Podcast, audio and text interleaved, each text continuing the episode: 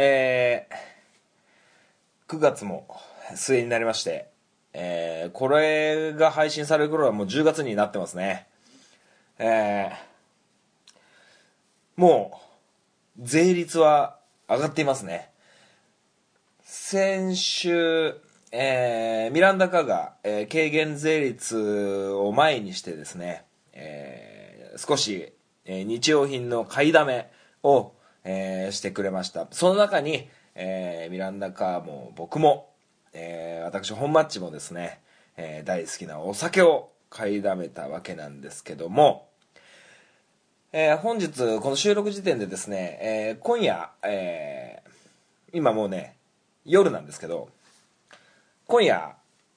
えーミランダカーは、えー帰ってきませんえー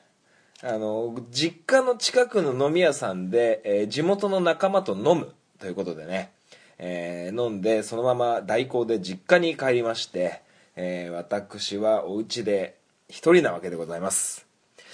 おかげでですね、えーもう金麦が、え2本空いております。3号缶ではありません。500缶が2本空いております。そんなテンションの中お送りするハンクララジオスタート。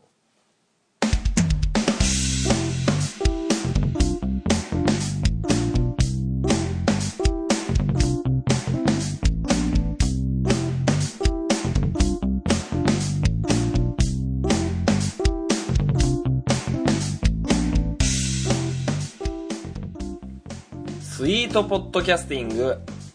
ハンクララジオ MC 本町でございます。この番組はハンクラッチのように力を入れすぎず入れなすぎずをモットーにお送りする番組でございます。よろしくお願いいたします。えー、ただいま9月28日でございます。えー、日本代表がアイルランドを下し、えーワールドカップラグビーワールドカップの2勝目を、えー挙げました。記念すべき日になるでしょうか。はい。えー今日本ではいろんなことが起こってますね、えー千葉県では停電断水などが、えーありましたし、えーオープニングのねこの音が BGM が鳴る前に、えーお話しした通り、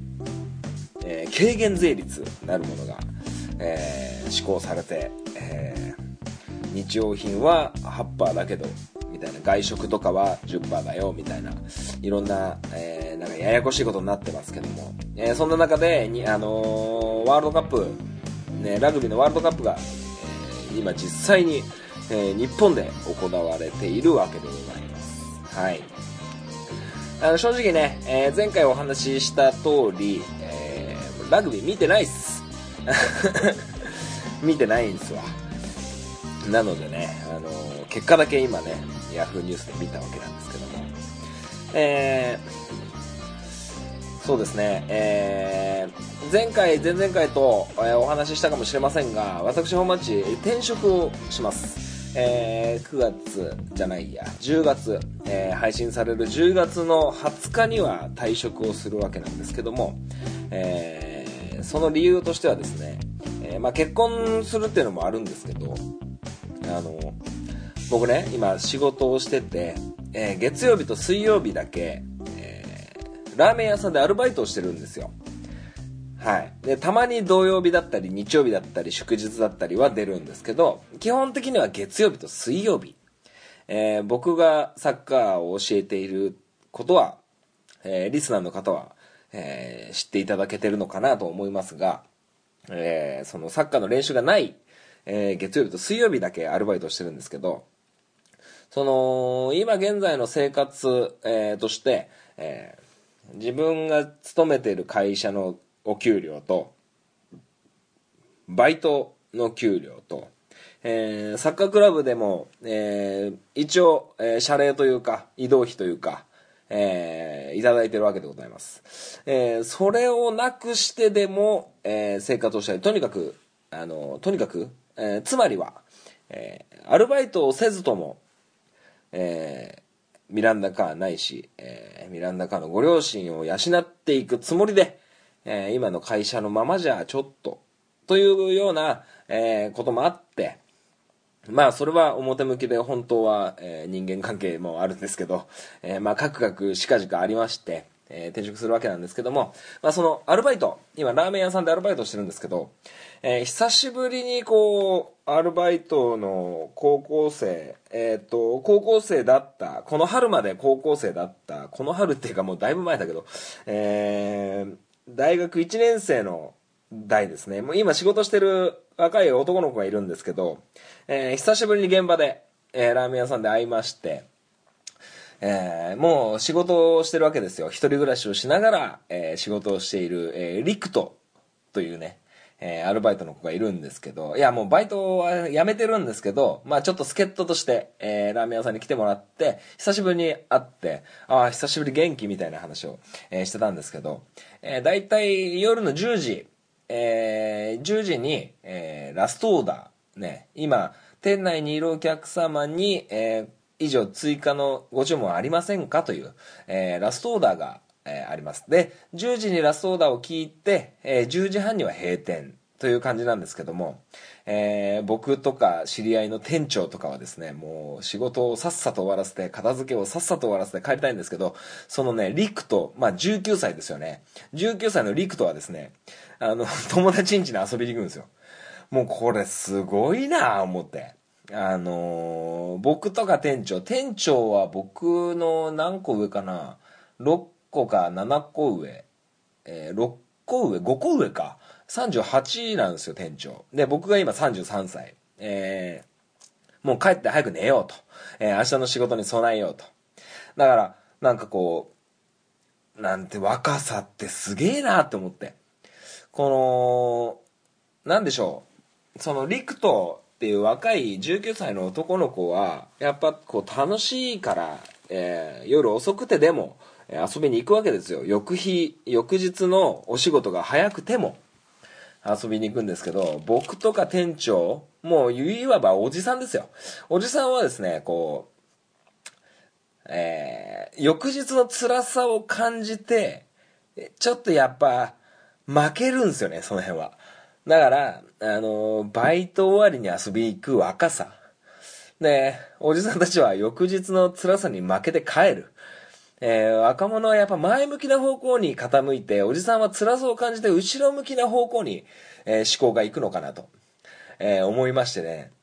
いや、僕もね、それこそそのリクトと同じ年代の頃、あの、同じ系列のラーメン屋さんでバイトしてました。僕は今、その時は専門学校生ですね。調理師専門学校に行ってました。えーその時はですね、えー11時にバイト終わって、えー12時を迎えようという、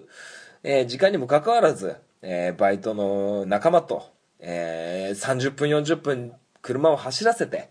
えゲームセンターに行ってたわけですね。まあ、プリクラですか、えプリクラがあったり、UFO キャッチャーがあったり、で、その、えゲームセンターにはですね、卓球台があったり、えビリヤード台があったりするんですよ。はい。で、えー僕はものすごく UFO キャッチャーが当時は得意でした。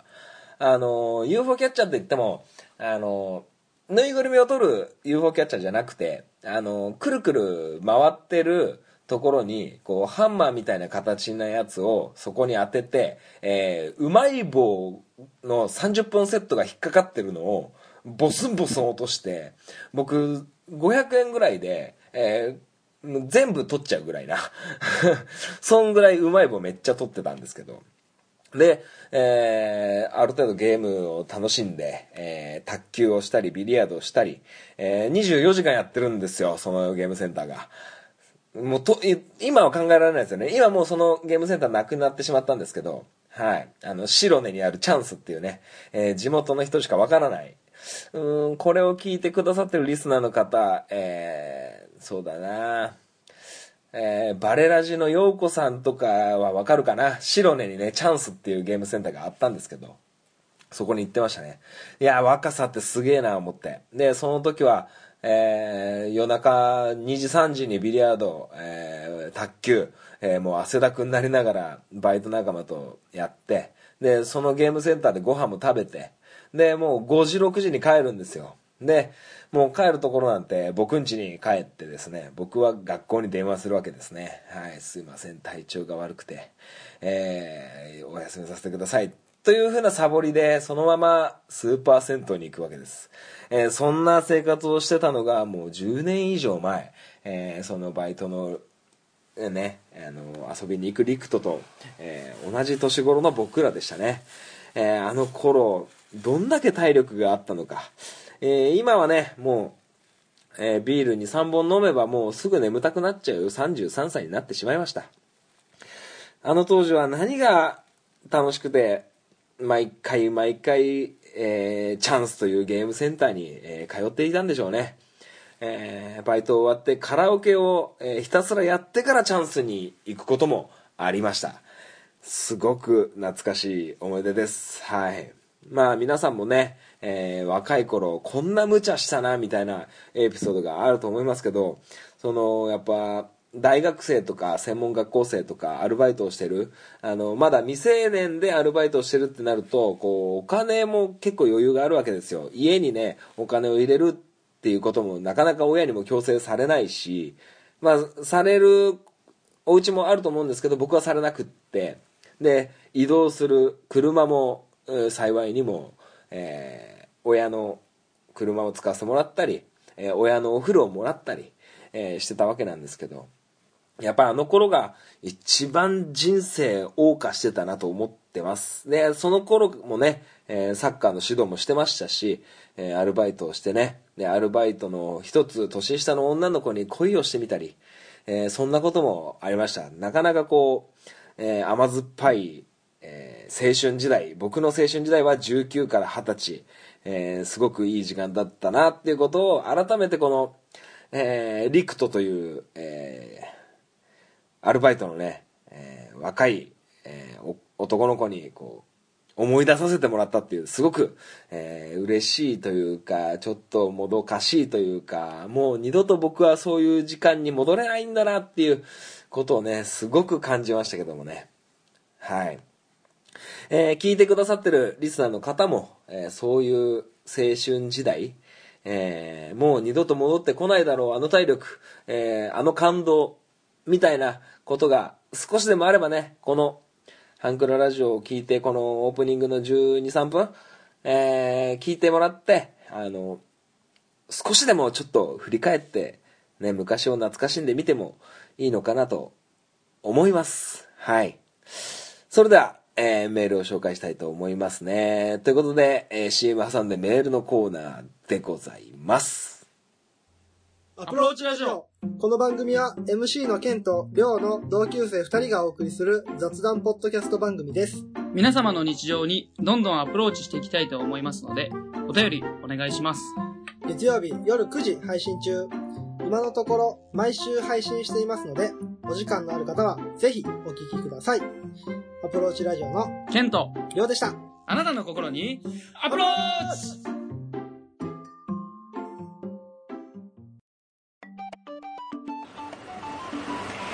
にちはゆるりんこパーソナリティのなおですしょうこですこの番組は日常に起きたこと仕事のこと楽しかったこと悲しかったことをゆるりんこと話すポッドキャスト番組です。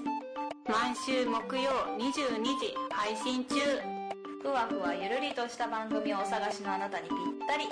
番組はゆるりんこで検索。ぜひ一度聞いてみてくださいね。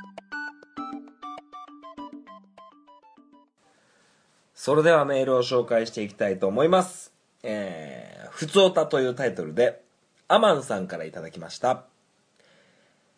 ネタアートラジオというポッドキャストがあります。子供を寝かしつけた後にご夫婦で収録する番組です。不定期ながら5年を超えました。5年ハンクラもこの番組のように無理のない不定期更新へ、そして夫婦番組へと返信するのもいいかもしれません。ありがとうございます。絶対にないです。絶対にないですね。ミランダカは絶対ないと思いますよ。ないと思いますね。まあ、不定期更新。不定期更新にするならもう半クラやめて別の番組にしますけどね。はい。でも、ご夫婦でやられてるんですね、ネタアートラジオ。あのー僕聞いたことないんでちょっと聞いてみようと思いますけど、まあ、ご夫婦でやられてる番組、僕の知ってる中では、そうだな、おとがめのあはるさんとふもさんぐらいかな。僕の聞いてる中ではそんなぐらいでしょうか。はい。まあ、ご夫婦でね、できればすごく素晴らしいですけど、まあなんか、あの、僕としてはリアルじゃないかなと思いますけどね。まあまあ、5年を超えるとすごいですね、でも。でも子供、あ、お子さんがいるんですね。まあ、僕がこうやってラジオを撮ってるのも、子供には聞かせても別に問題はないですけど、なかなかこう、ねえ、内容のない話を、ねえ、まあ、有名番組にも慣れてないですからね、なんかすごくこう、墓場のラジオとかね、えー、ダゲな時間とかね、そういうお化け番組にね、変わってたら、なんか違いますけど、あの知って、なんか有名だったんだよっていうのを子供に話せたらいいなと思いますけど、まあまあ、えー、まあなんとか、ポッドキャストの世界には携わっていきたいとは思ってますけどね。うん。まあ、どうなることやら。まあ、とにかく、えーできる限り続けていこうと思ってますからね。えーどうにかこうにか、えー最後の最後までリスナーの方にはお付き合いいただきたいなと思っております。はい。まあまあ、そんな感じでですね、あのメールをこう、アマンさん毎週いただけますけど、やっぱメール書くのって結構カロリーいりますよね。なんかメール送ろうかな、時間空いてる時に文章考えようかなって思ってても結局、なんかスマホを開いてゲームしてみたり、えーなんかね、インスタとかツイッターとか見てみたり、結構、あの、僕も、えーリスナーであり、こう、配信者でありながら、こう、番組にメールをするっていうのは、結構カロリーが必要なんですよね。だから、毎週アマンさんいただけてて、本当にすごいなと思ってて。で、アマンさんに関しては僕のこのハンクラルシュだけじゃないと思うんですよね。いろんな番組を聞いて、いろんな番組にこうメールを送ってるんじゃないかなと思ってますけどね。いやー、本当にありがたい。うん、だから、なんか、それを、そういうメールを送ることに関してものすごくカロリーが必要だっていうことを、えー再認識して、改めていろんな番組に僕メールを送ろうと思います。うん。僕がこうやってアマンさんの毎週いただけるメールで、あの結構元気もらってるっていうか、こう収録に向けるモチベーションがあったりとか、えーするわけですよ。やっぱそれを、やっぱ僕がやっていかないとと思って。僕、指導、サッカーの指導してる中で、やっぱり、えー相手にしてほしいことは自分から。要は、僕は常々子供たちにサッカーに夢中になってほしいっていう風な願いを込めながらサッカーの練習をしてるんですけど、その中でやっぱり僕がサッカーに夢中でないと子供たちも夢中になってもらえないんじゃないかという不安に駆られながらやっておりますだから相手にしてほしいことは自分からやりましょうと。いうことを 再認識、えーしました。だからいろんな番組にメールを送ろうと思います。ね。あのもうあの無無差別にね。でもう適当にねバババババババッと送っていこうかなと思います。えーだいぶ、あのお酒の力によって体温が上がっておりますね。はい。なのでね、はい。あの、あ明日休みなんですよ。明日休みで、で、今日ミランダ会いないから、僕好きなテレビ見て好きなお酒飲んでるんですよ。で、何時に寝たっていいし。で、もうお風呂入って、もうお酒飲んでますから、もう破れかぶれなわけですよ。まあ、リスナーの方はね、知ったことじゃねえって話なんですけど、はい。こういうテンションで、今週はね、お送りしますよ。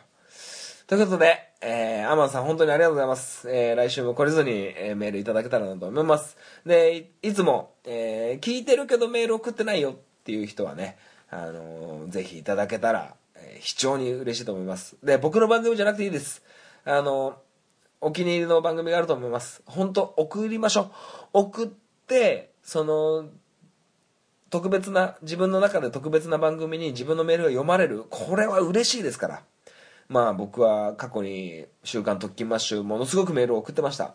えー墓場のラジオにも送りました。シーズン2になっては送ってないです。月間特勤マッシュになっても送ってないです。最近は全然こうメールを出すのにすごく億劫になってました。でも、自分がこう配信者である以上、なんかこう送るのは何かって思ってた節もあります。LINE がポヨンってなりました。ね。ですが、あのー僕の番組ね、こうメールはあまり来ません。ね、毎週アマンさんは本当にありがたいことに毎週送ってくれます。えけど、あやっぱりこれは、あの、僕がメールが欲しい。ね。自分がして欲しい。自分がメール欲しいなら自分からメールを送りましょう。ということですよ。だから、メールを送ります。はい。だからね、この収録を終えたら、まずアプローチラジオにメールを送ります。えーじゃんけんぽんラジオにメールを送ります。はい。あの、他いろんな番組聞いてますけど、メール送ります。えーそんな感じでね、えー僕にもメール欲しいです。いや、まあそんな感じでね、えー やっていこうと思いますよ。はい。あのーメールを送ってメールを読まれるとすごく嬉しい気持ちになると思うんです。で、あのーそれ以上にね、こう、メールを受け取った時のね、高ぶりってないですから、配信者からするとね。だから皆さんのメールがね、こう、もうあっちこっちこう、なってるような感じで、えー言っていただけたら素晴らしいかなと思っておりますよ。はい。ということで、えー今週のメールのコーナーは以上でございます。みんなメール送りましょう。僕も送りますから。はい。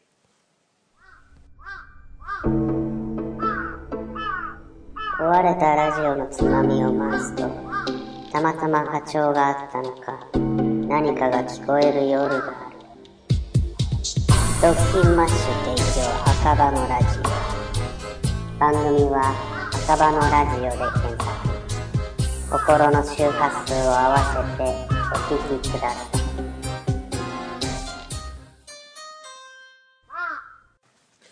本マッチ FC!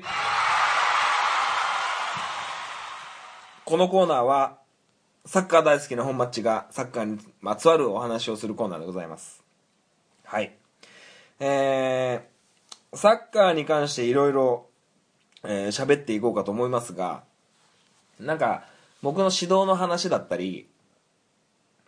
サッカーの技術的な話とか、世界が今どうなってるかとか、そういう話を、たびたびすることがあったんですけど、今日はね、あの、全然考えてないです。考えてないんで、あの皆さん知ってますかね、えー、Yahoo ニュースっていうね、アプリがあるんですよ。そこでね、ちょっと気になった、えーことをね、ちょっと、まんま読みたいと思います。でも、あの、テンション上がってるのは僕だけだと思います。あの、さらっと聞き流してください。えータイトル。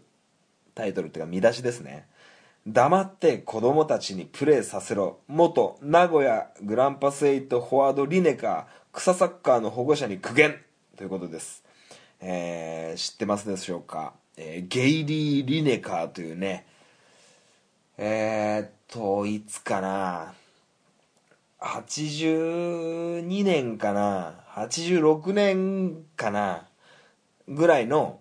ワールドカップ得点王ですよ、確か、イングランド代表の。で、えー J リーグが開幕したのが92年、93年ぐらい。で、その時には名古屋グランパスエイトの10番を着てました。で、えーすごい、あの、契約金とかがあったにもかかわらず、このリネカーという選手はですね、全然試合出てません、怪我で。うん。なんですけど、そのゲイリー・リネカーというね、ワールドカップの得点王の人がこんなこと言ってます。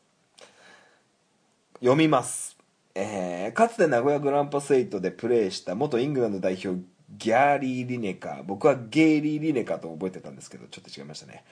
子供たちの草サッカーに口出しする保護者らに対して苦言を呈しているということですね。えーリネカー氏は1986年のメキシコワールドカップで得点王に輝くなど、イングランド代表通算80試合48得点の結果を残した名ストライカーです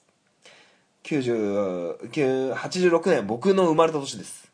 えーっとメキシコワールドカップというと有名なのがありますよね。ディエゴ・マラドーナの、えー神の手とか、えー伝説の5人抜きとか。でその5人抜きをしたのはこのイングランド代表との試合でしたね。はい。えー93年と94年に発足当時の名古屋名古屋グランパスエイトでプレーしたと、えー J リーグ通算18試合4得点。大きなインパクトこそ残せなかったものの世界的スターの元スペイン代表アンドレス・イニエスタらが日本でプレーする先駆けとなったイングランドの英雄だと。そんなリネガー氏が、えー BPC のポッドキャスト番組「Don't Tell Me the Score」で草サッカーをプレーする子供たちを持つ世の中の保護者たちに向けて黙って子供たちにプレーさせろと厳しい言葉を述べている、えー私はサイドラインに立って保護者らが叫んでるのを聞いているがその99.9%は的外れで子供たちに悪影響を与えている、えーサイドライン。サイドラインっていうのはあの横のラインです。あのスローインするラインのことサイドラインです。もしくはタッチラインとか言いますね。はい。えー昨年11月に、えーイングランドサッカーイングランドサッカー協会 FA ですね。あの FA カップとか言いますよね、は親になったばかりの保護者たちボランティアコーチや7歳から18歳の選手たちの行動に影響を与えることにより草サッカーの改善を図ろうというキャンペーンを始めた。イングランドのギャレス・サウスゲート代表監督え？今サウスゲート代表監督？サウスゲートっていう、えーっと元イングランド代表のディフェンダーの選手なんですけど今代表監督やってるんですね。知らなかったですね、えーサッカーがどのようにこ若い子供たちを人間に育てることができるかという観点からサポートの姿勢を見せていたと、えー子供たちのスポーツ愛の損失を懸念して、えー過剰に反応してしまうのはわかるけどもという、えーサブタイトルの中リネガー氏は親の行動が子供たちを傷つけていると強調している、えー私はピッチの上を歩き回る親たちを見てきた。そしてその中の一人は子供の首根っこをつかみそんな風にプレーしていたら一生成功しないと叫んでいたんだ。私はおいおい彼はいずれにせよ成功しないさ。だから落ち着いて彼にサッカーを楽しませてやれよ。と思ったよ。と、えーそして何が事実かといえば彼らはいつかは自分にふさわしいレベルに到達する。サッカーだけでなくどんなスポーツでも不安を持ってプレーしたらパフォーマンスは低下すると述べ、えースポーツは本物のドラマだ。私たちにとって重要すぎるので過剰に反応してしまうのはわかるがスポーツのないその感情のない生活を想像してみなさいと続けました。続けたと、えー大人の感情を押しす押し押し付けすぎて子供たちがスポーツに対する愛を失ってしまうことを懸念しているリネカー氏その思いは保護者たちへ届くのだろうかと。いうことで、えーミランダ・カーから LINE が今届きましたと、えーはいなかなか興味深い話でしたね。えーまあ要は僕が教えてる子供たちもいわば草サッカーみたいなもんですよ。はい。ちっちゃな町クラブのサッカークラブですから。はい。その中で親が、えーつべこべ言ってるっていうことが見当違いなんじゃないかっていうことがあります。確かにね、あのー僕が選手だった頃、僕の親父はね野球の人だったんですよ。で僕の同級生の親に関してはサッカーを経験してた親っていうのは本当10%いなかったと思います。はい。ほとんど野球とかバレーボールとかあとはまあ柔道とかねいましたけどなかなかサッカーを経験してた親っていなくてただ、えー僕が現役の時だからもうあれですよ。もう何年も前の話ですけど、えー今となっちゃねまあ僕も親になってもおかしくない年ですしあれですけどあのサッカーを経験して今も草サッカー社会人サッカーをやっている親もいるわけですよ。で僕が子供の頃サッカー選手選手として、まあ、部活だったりやってた頃の親っていうのは、えー J リーグを子供の頃に知らない親たちなんですよ。だから、えー今の親っていうのはもう変な話僕もそうですけど物心ついた時にはもう J リーグっていう、えープロリーグがこの日本にあってでその中で、えー98年フランスワールドカップから、えー日本代表というサッカーチームはですね、えワールドカップに4年に一度必ず出場してるんですよ、えーってことはですよ今の保護者大体今7歳から18歳の子供を持つ親っていうのは、えー生まれた時から、えー J リーグっていうものがあって日本代表がワールドカップに出るのは当然と思っているっていうぐらいサッカーっていうことを結構知ってる親も多いんですよ。だから僕コーチやってますけど、あのー僕もベンチにいながら、あのーギャラリー席というところから親からね結構こう指導を子供たちにしてるわけですよたまにいますよね「あのは〇〇君走れ!」とか「シュート!」とかねあの囲まれてるぞとかあのいろいろこうサッカーを知ってる人たちが結構昔に比べて多くなってそういうことがあるんですよ。でもこれってあの良くないんですよ。はい。ギャラリーからのコーチングっていうのはもういわばチームとして反則なんで多分ねあのマッチクラブのコーチとかに聞いてくれれば分かると思うんですけどはい。やっぱこうそうなるとですねうーん我々チームサイドの大人とギャラリーサイドの大人でちょっとこう意見が食い違うことも多々あるんですよ。ただ指導を任せてもらってる以上口出しはしないでほしいですね。はい。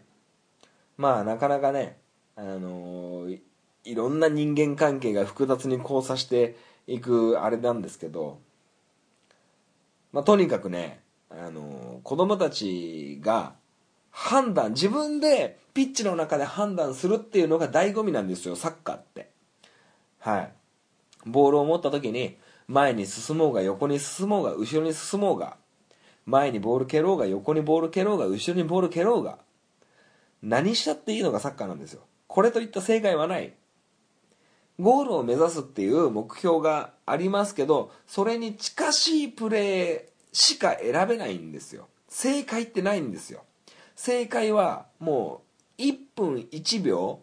0.01秒ずつ正解のプレーって変わってくるんですよ。そんな刹那の判断の中で自分のできるプレー自分の得意としてるプレー苦手なプレーいろんな選択肢を選んで子供たちが判断してプレーするっていうのがサッカーなんですよ。その中で失敗もいっぱいあるし成功も少なからずあると思いますけどその中でやっぱりこう自分で判断するっていうことがいいことじゃないかなと僕はすごく思っててこのリネカーさんのね、えー話にはなかなか賛成するところもあって。はい。だからねこうプレイヤーズファーストやるのは選手です、えー大人たちはですね親たちはですね自分の子供たちに過度な期待をします。これはしょうがない。僕が実際自分に子供がいてってなったらうちの子はそんなはずじゃないこんな感じではないっていう風になりかねないとは思います。けど自分の子供がスーパーであるっていうことは、えー自分が一番あの分かってなきゃいけないし分かってうんと分かってなきゃいけないし分かってちゃいけないんです。そうなんです。あの子供っていうのはうまくいかないもんなんです。ね。もうそういう前提で取り組むのが一番いいのかなと思いますけどね。だからあのーたまにね選手ががねこう帰りの車の中でお父さんにめっちゃ言われたとかねいうことを聞きますけどあのーめっちゃ言うんじゃなくてめっちゃ聞いてあげてください。親は。子供のから口から出るその言霊を受け止めてあげるだけでものすごく楽にリラックスしながらプレーとかねこうサッカーに対してまあ、サッカーだけじゃなくていいです。習い事でもいいな何でもいいです。そういうのに関してやっぱり前向きにこう味方でいてくれる人がすぐそばにいる。それは親ですよね。そういう親で自分の親がそういう人であってくれるっていうことが一番の成長の材料になるんじゃないかなというふうに僕は思ってますしだから親をも親を持つ子を持つ親の方は子供たちの話をよく聞いてあげてください。こっちが言うのも簡単です。簡単ですけど子供たちの言うことを、えーちゃんと聞き入れるっていう作業これは僕ら大人を成長させます絶対。はい。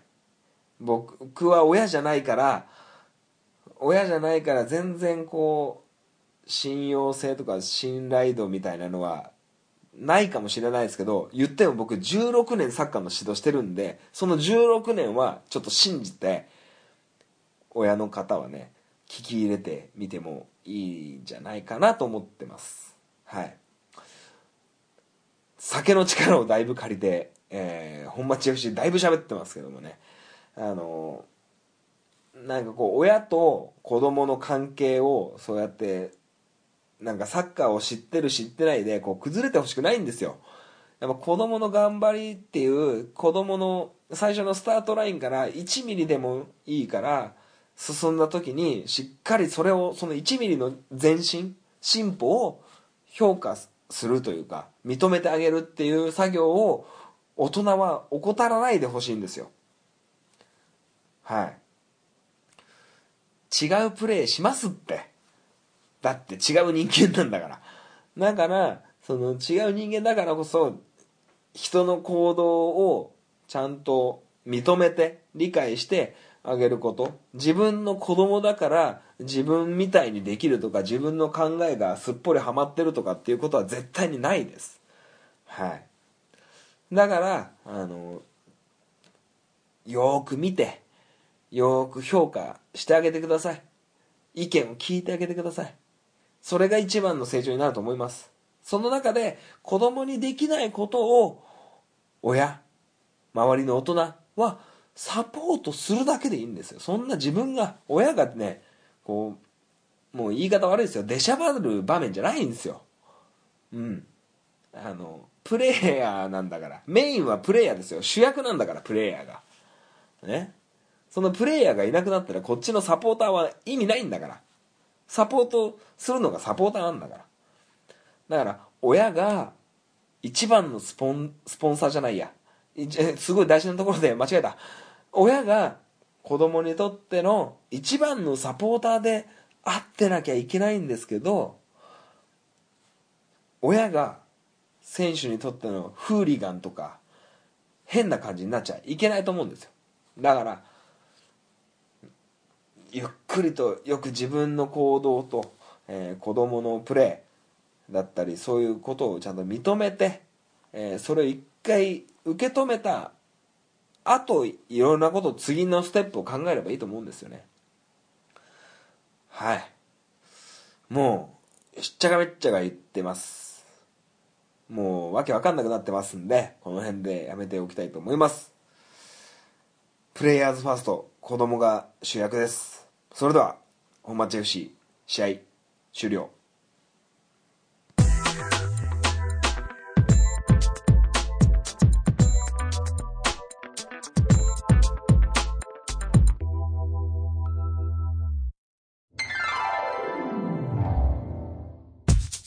ハンクララジオでは皆様からのご意見ご感想をお待ちしております。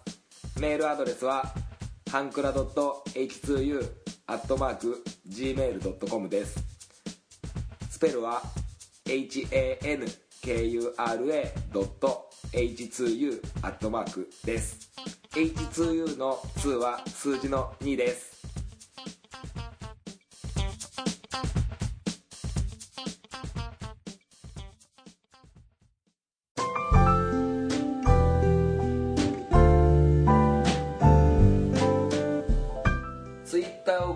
ご利用の方は DM でもご意見ご感想をお待ちしております。ハンクララジオで検索してみてください。ハッシュタグハンクララジオでのツイートもお待ちしております。ハンクラはひらがな。ラジオはカタカナです。みんなでフォローして盛り上げていきましょう。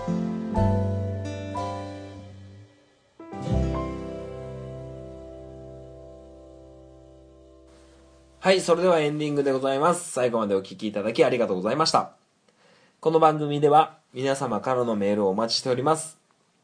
えー、本町 FC じゃないや。ハンクララジオに、ハンクララジオのメールフォームなんかないよね。ダメだ。酔っ払ってんな。あの、なんだ、Gmail。ね、Gmail のアドレス、さっきジングルが入ったと思います。ね、Twitter でも、えードリドリズム、本町、私ですね。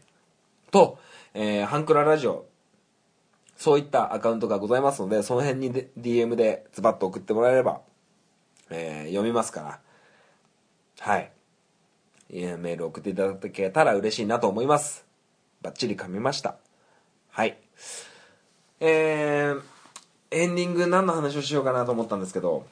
えー、この配信がされてるから、先々週かな、えー、流行り物通信部っていう、えー、ポッドキャスト番組があります。めちゃくちゃ有名なポッドキャスト番組です。えー、その中で、えー、ホネストさんと小平さんというパーソナリティの方がいて、えー、小平さんがバチェラーっていうのを見てるということで、えー、Amazon プライムでバチェラーという、バチェラージャパンっていうのをやってるんですよ。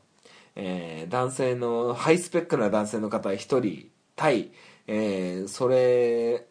に群がる20人の女性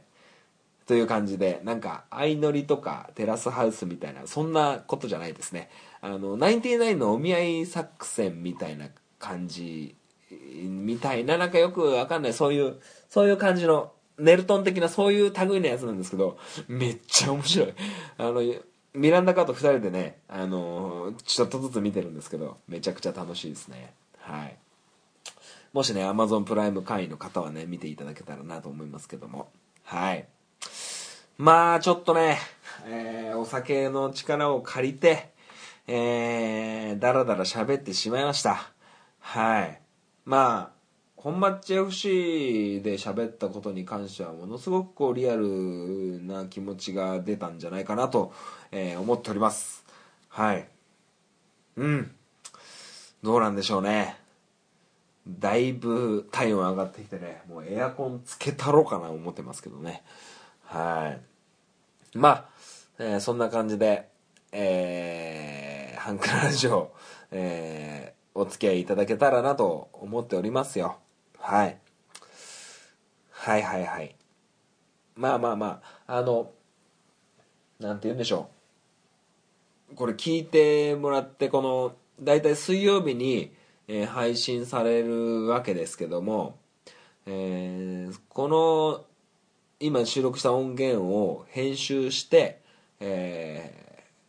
こうシーサーブログの方でねこうアップするんですよ。大体編集からアップする作業を計算するとまあ大体30分ちょっとかかるかなと思うんですよ。パソコンがねなんかフリーズしたりしなければそういう感じになるんですけど大体その時に再生回数パッと見るんですけどまあ150から250ってところですかね毎週。うんもうちょっと聞いてもらいたい。ねなんかこうみんな宣伝して。リツイートとかして。でレビューとか欲しいね。はい。なんでねあの細々とやっておりますが。はい。あの頑張りますから。いかがでしょうか。はい。ということで今週はこの辺でお開きにしたいと思います。またお会いいたしましょう。さよなら。バイバイ。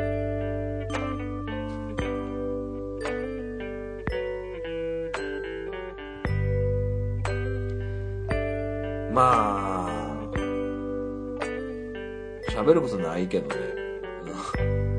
あの豚汁作って食ってますよ。